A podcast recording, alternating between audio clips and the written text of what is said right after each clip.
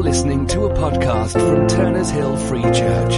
For more information and resources, visit turnershillfreechurch.org.uk. God doesn't want us to respond to his authority like the demon in this story. But very often we do.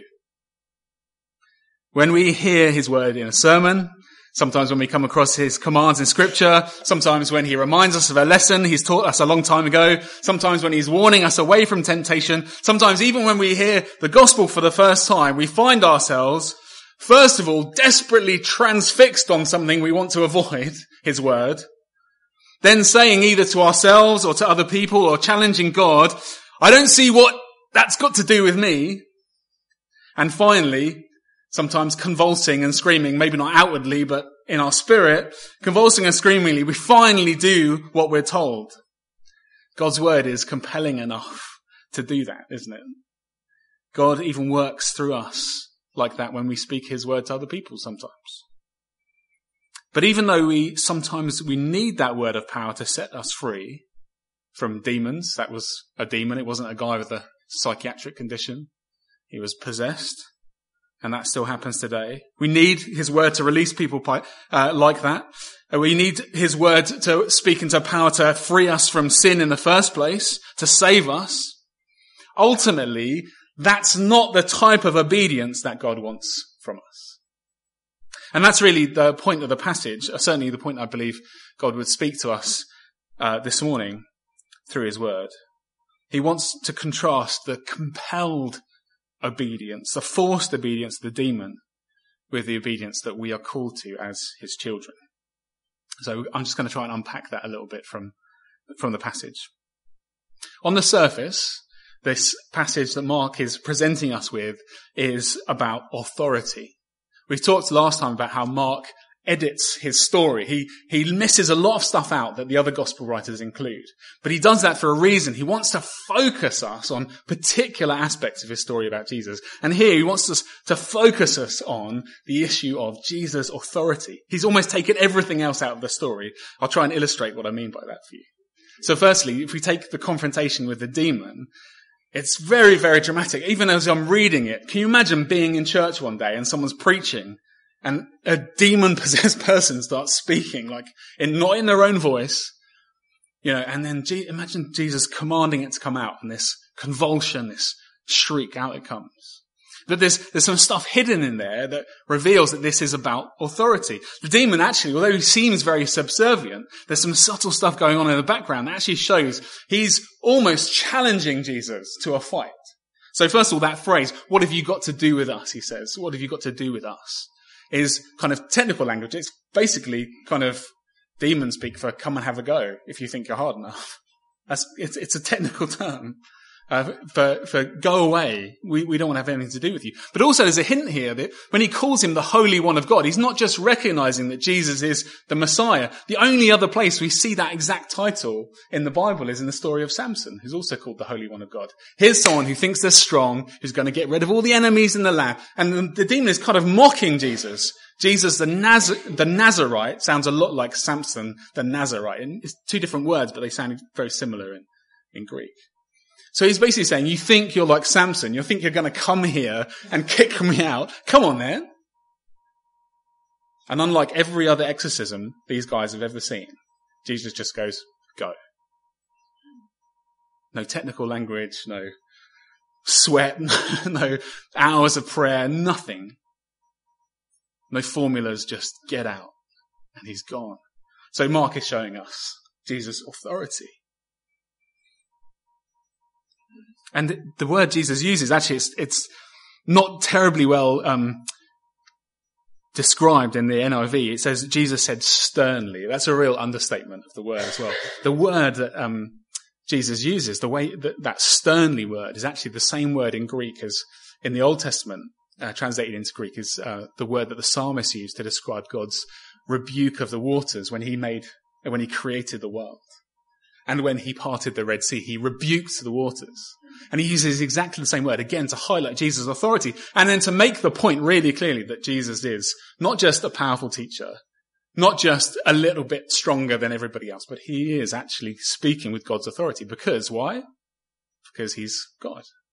So, he's zooming us in on authority. There's another aspect to this, this focus on authority as well. It's his reference to his teaching authority. Jesus teaches with authority, not like the scribes, not like uh, those, uh, the teachers of the law.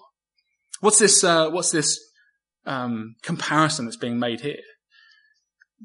In the minds of uh, the Jewish people, there was this expectation that one day there would come along a teacher who was greater than Moses. Now Moses was the teacher of the law par excellence. You know, he was just, he was the, the highest standard.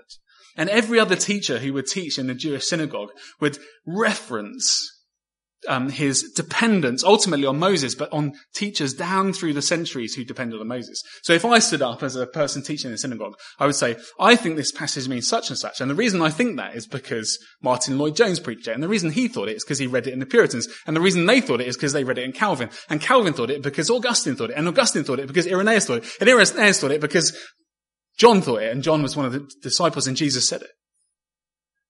So my authority would depend on all these other people. And the scribes teaching in, uh, in the synagogues, the, the teachers of the law in the synagogues would do exactly the same thing. And so their authority came from their uh, provenance, if you like, where they got their teaching from. But Jesus' teaching isn't like that. It carries this weight all of its own. He is better than Moses. Moses' authority came from the fact that he was up on a mountain with God for 40 days and God inscribed on a tablet with his own hand the Ten Commandments. But Moses, God didn't put his words in Moses' mouth. He made him carry that. So even Moses, although a great a teacher as he was, didn't have his own authority. His authority came from his encounter on the mountaintop. Jesus carries an even greater authority than that. He speaks the very words of God. Now why is this important? Because that expectation that there was going to be one greater than Moses comes from a promise that God made to Moses uh, towards the end of his life as they approached the promised land. Now, I'm, I'm just going to read to you from Deuteronomy 18.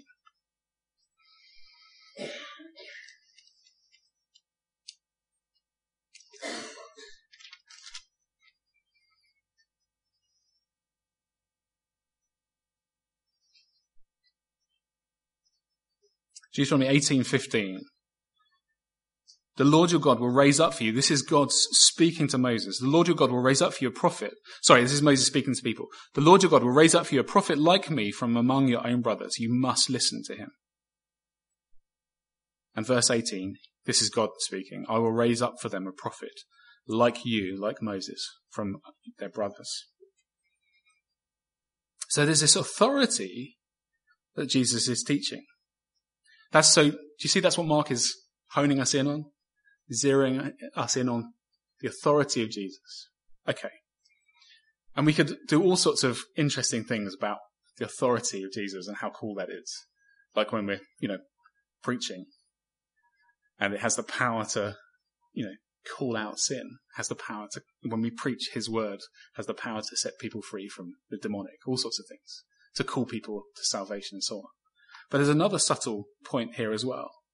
It's if we look at that passage in G20, if you've still got your uh, Bible open, I forgot to put my finger in it, so I'm going to have to turn to it again painstakingly. No, no, there we go.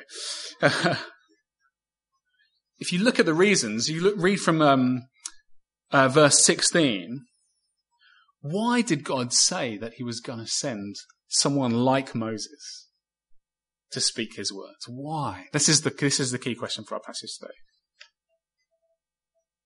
It says in verse um, 16, well, after Moses has told them that he's going to raise up this prophet, he says to them, This is what you asked of the Lord your God at Horeb on the day of the assembly when you said, Let us not hear the voice of the Lord our God, nor see this great fire anymore, or we will die. They'd seen God in the wilderness on the top of Mount Sinai, and it was scary. They were so overawed by his presence. The thunder, the lightning, the fire, the holiness, the warning about not touching um, the base of the mountain. You know, God was close to them, but he was close to them in a way that they They couldn't comprehend him. And actually, if you think about the effect it had on them, it had a really weird effect on the Israelites, didn't it? Did they go, oh God, you're so great, we'll do whatever you say? Actually, they did say that. Did they do it? No, they didn't. They kept, they hardened their heart, they rebelled in all sorts of weird ways. They didn't love God. This God who'd saved them out of, out of Egypt. They hadn't fallen in love with him, which is a great phrase that Nick used a minute ago for the kids. They hadn't fallen in love with him at all. They were absolutely scared stiff of him.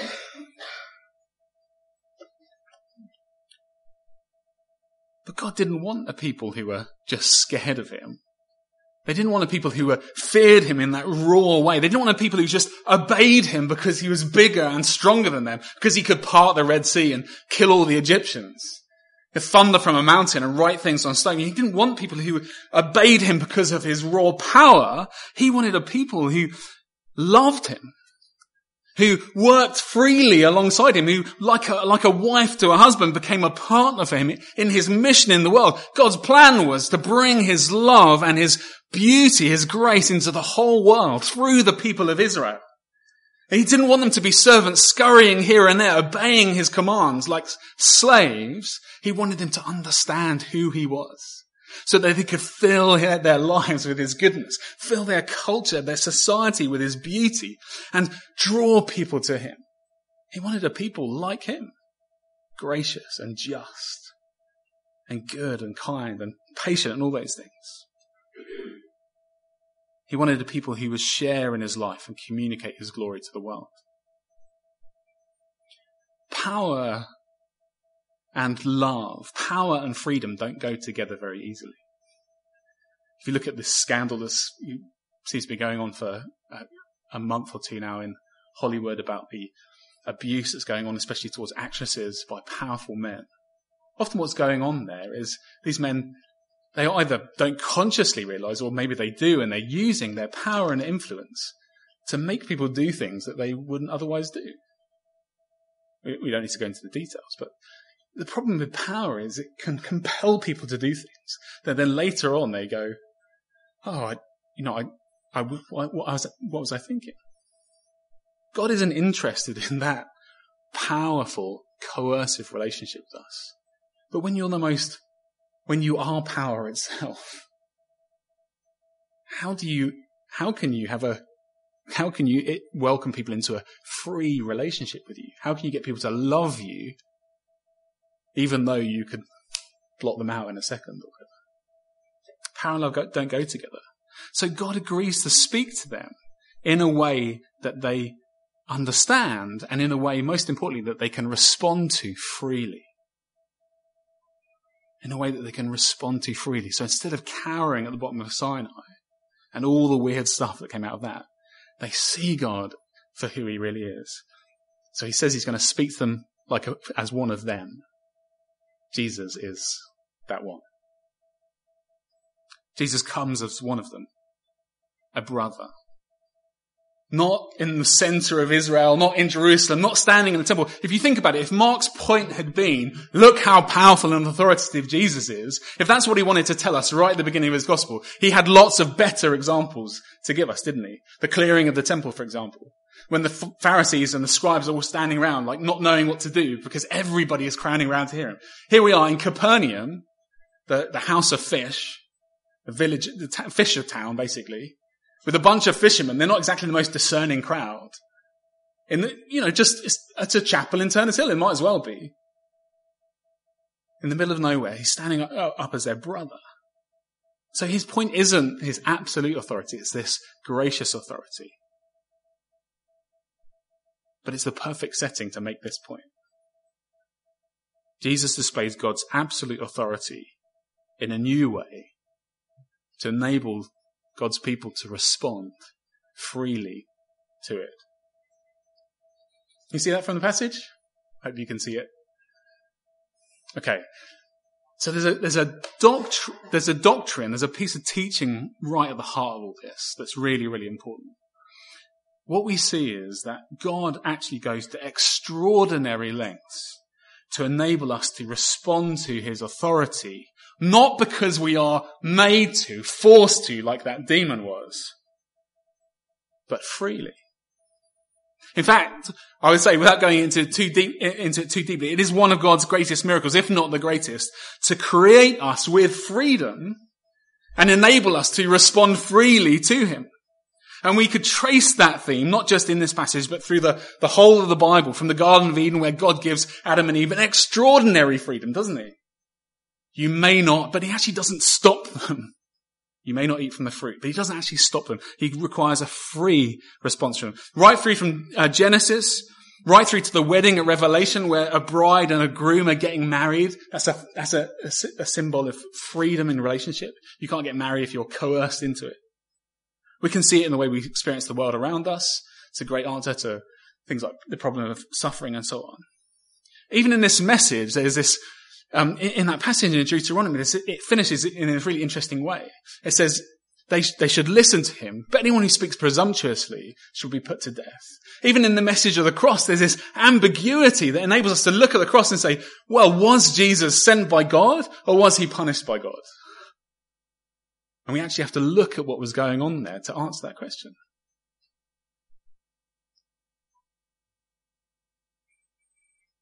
Why is this freedom so important? It's because God, because of what God made us for. Israel, like we say, is a picture of it, like a, a bride for God. They, he wanted to, them to be companions in his mission in the world. But like Israel, he made us, each of us individually, for relationship with him. He made us so that we could share fully in his love. He made us not servants, but children. To know his love for us, to love him fully in return, and to love like him. To have, what, to have communion with him. That's what makes us human beings unique in the whole of creation. That's why God became a man. This demon in this story has to obey Jesus. It seems from what everything we can tell that angels and demons all ultimately in the end are compelled to obey God. The galaxies, the stars, and the planets compelled to obey God. The weather systems, the mountains, the trees, the seas, compelled to obey God. The fox in his hole, the bird in his nest, compelled to obey God. The cleverest dolphin, the highest primate, compelled to obey God. Only we are free to refuse him. Because only we are freely made to have communion with him. C.S. Lewis says this about it. Free will is the only thing that makes possible any love or goodness or joy worth having.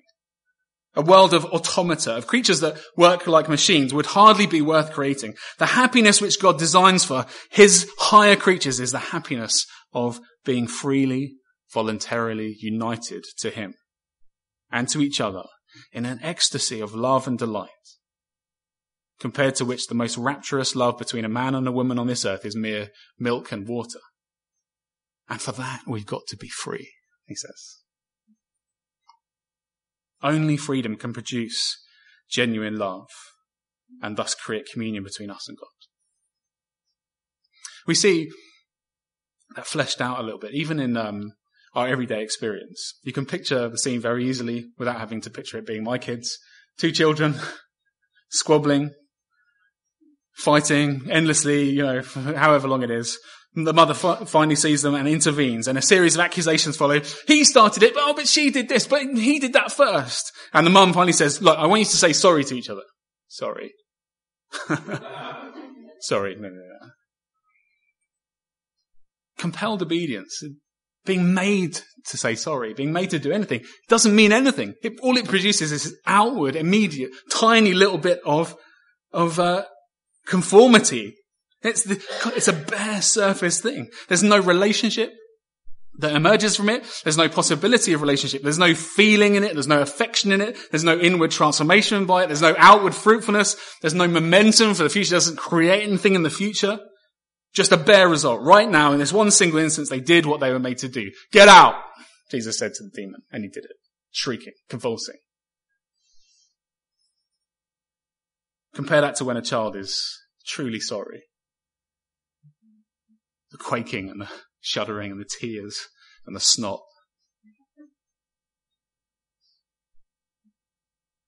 Or when a child spontaneously obeys you, does something you haven't asked them, you know, they know you want them to do, but you haven't actually asked them.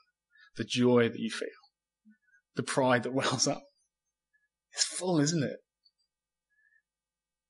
It's, it's substantial. That free obedience creates something bigger than itself. It's, it's full of life. It changes the child. It gives joy to the parents. It communicates compassion. It engenders peace. It opens up possibilities for the future. It's full of life. That's just a little picture in our experience of the difference between compelled obedience to God and obedience that arises freely towards Him. When we obey God freely, not because we have to, it creates this full of life, communion with Him. We are filled with His Spirit. We know His joy in us. We, His peace comes to dwell in us. We're transformed. We become more aware of His love for us. We see Him more clearly. We actually find ourselves loving Him more. Life is flowing into us. We're changed inside. Our minds are transformed and filled with truth. Goodness flows from us in, in the fruit of the Spirit out from us. Possibilities for the future open up when we obey him freely from love, love itself in all its fullness is poured into us. You see why freedom is so important?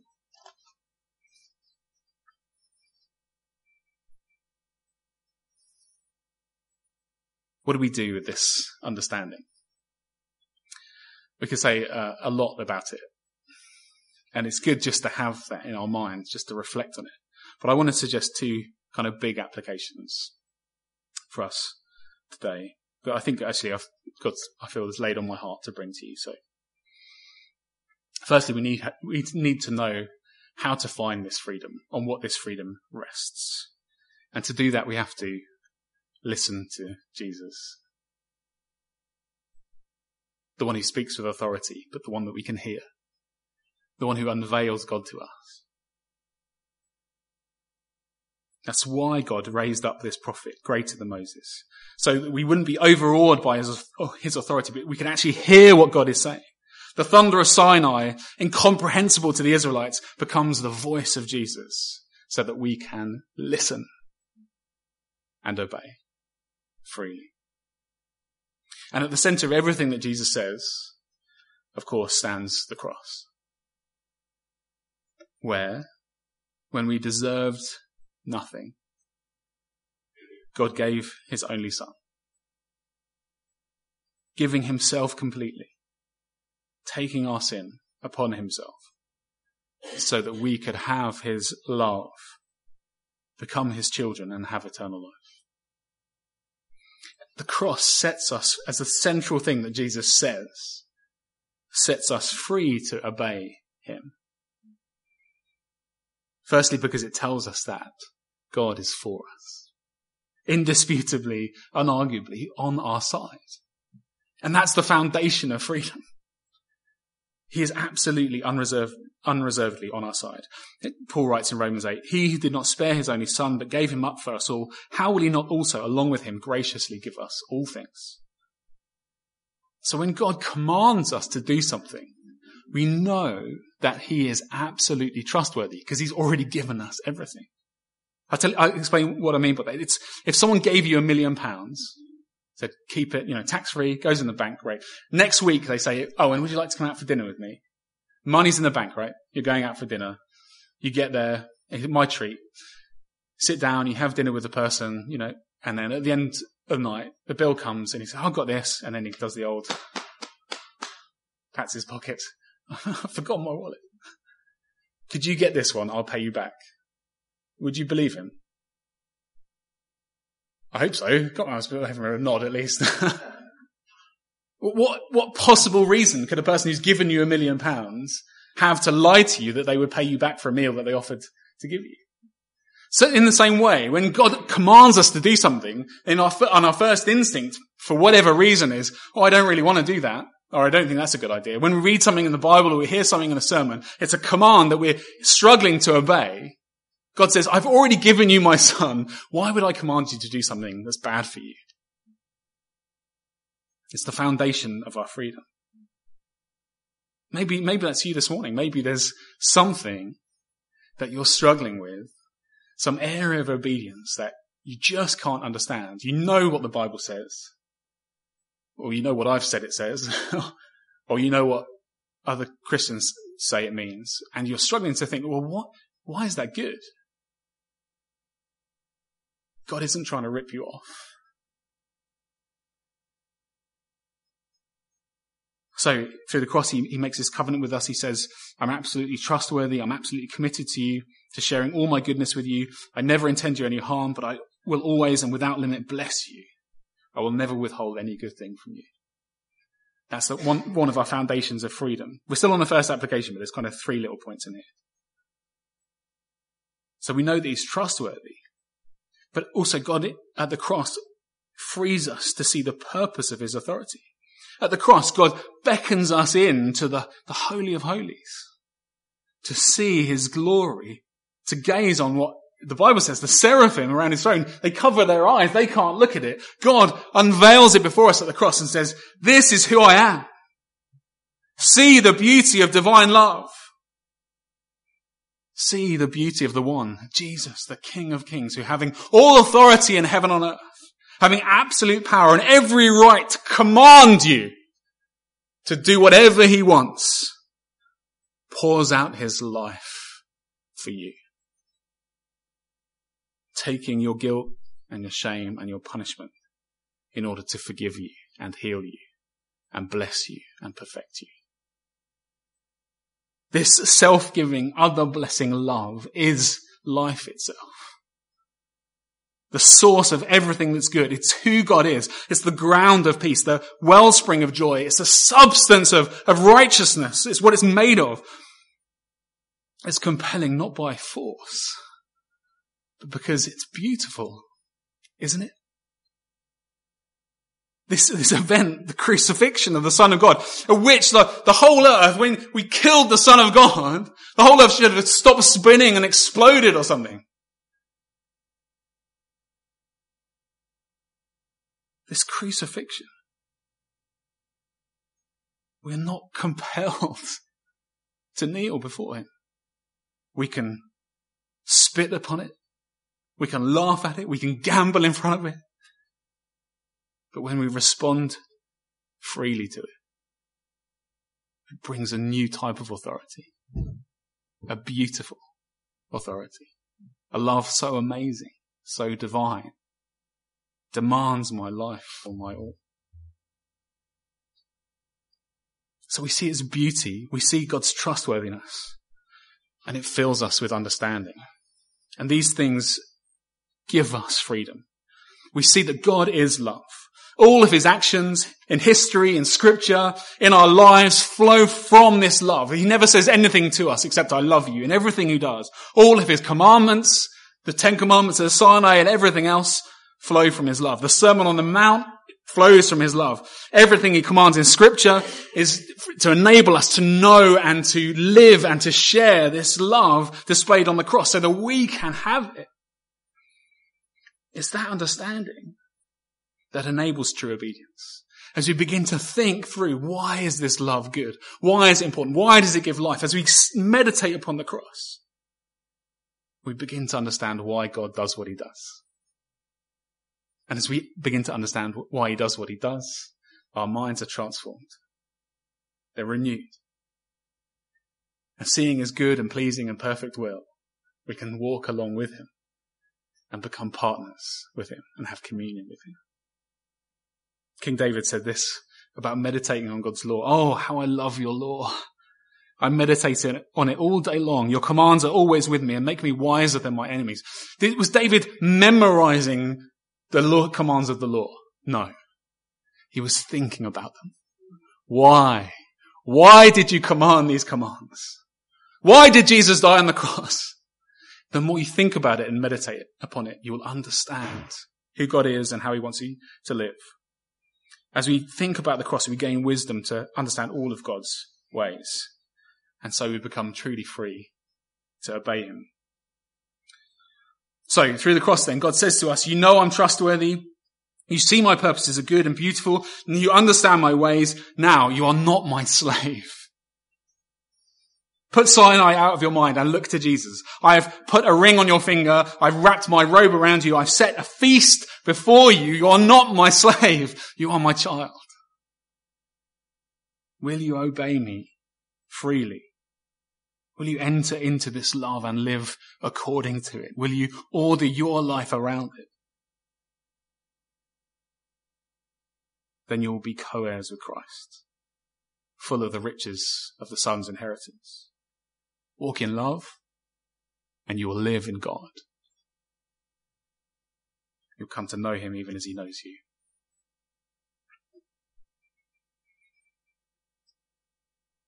Just one more application. Are there areas in your life where your obedience, God would say to you this morning, are there areas in your life where your obedience to me comes from something other than freedom? If we think again about return of the prodigal son, the son comes back from his pigsty. He offers his, fa- his father his service. He kneels down before him. I'll, I'll be a servant in your household. Why? You know the story. I don't need to tell it again, right? So why is he groveling before his father? Why? Out of fear? That he, he doesn't want to return to his poverty? And it's a famine? Is it out of guilt for his wasted life? Is it out of shame for the, his humiliation before all these people? Is it to repay his father's generosity? Is it in thankfulness for his father's mercy? None of these is what the father wants. He doesn't want a servant.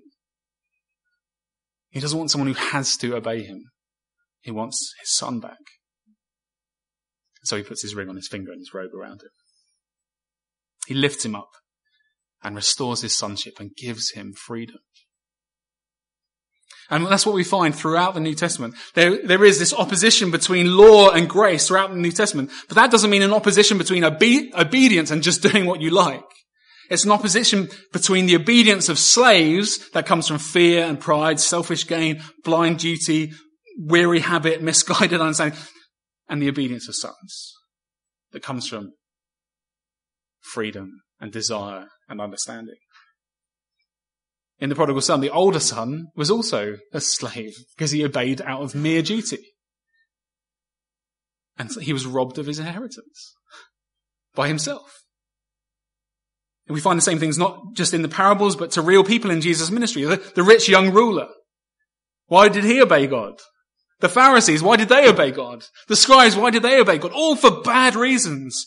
In Paul's letters, think of the Galatians. Why, what were they being tempted to obey God in a different way with? By fear. The Colossians were tempted to make up rules about food and oh, things you can't touch and all that sort of thing. Why? Ignorance. The question isn't, are we under law or grace? Do we obey him or do we just do what we want? The question is, do we obey him out of servanthood or out of sonship? Do we obey him because we're free in love to as he wants us to? Or do we obey him because we are compelled to by something other than love? So let the Lord speak to your heart this morning. He says, are there areas in your life where your, your obedience to me comes from something other than sonship, freedom? From fear? If you don't do what he says, he will punish you or you'll fall back into things from your past that were bad for you, or that things will go terribly wrong if you don't get it just right, or you don't try hard enough. Are you obeying him from shame because of what people might think of you? Because of religious propriety? To make amends for things you've done in the past? That's not the obedience God wants. Are you obeying him out of pride because it makes you feel better than the next person? From conformity because you want to be respectable. Because this is who you've always been and it's part of your human identity. Because everyone else you know and look up to lives that way. Because your parents told you to. Because you grew up in their faith. That's not the obedience God wants. Are you, are you obeying Him to repay Him for what He's done for you? You know, even gratitude, even gratitude for the cross is not enough on its own to drive true obedience. It invites us in, but it won't keep us going. Because over time, like with the Israelites, it hardens into something. It fossilizes. It becomes a duty based on something that, a debt you incurred a long time ago. All of those things, if we obey him for those reasons, we become more like Israel before Sinai. It's, it's not the obedience of sons. In the end, it will sour. It will create rebellion in you, hardness of heart. It will make you allergic to God's presence. And if you pursue and obeying God out of that servanthood, that slave attitude, in danger of becoming like that demon in our story, in our passage this morning. Compelled, but hating. That's not the obedience God wants. He calls us to an obedience that gushes forth like a spring, like the water from the rock, but welling up from the foot of the cross, bringing life wherever it flows. So, why are you obeying God? As we finish and as we come to the Lord's Supper, I want to invite you to that examination. It's probably not the work of a few minutes, to be honest. But what are the areas of your life where you're obeying God like a servant, not a son? You can tell them because you become slightly allergic to him in those areas. Instead of thrilling to his presence, you'd be like, oh, not again. Come to Jesus, who is the Word of God. Hear him again. Be filled again with his grace. Let the Son of God speak and hear the Father's loving word to you.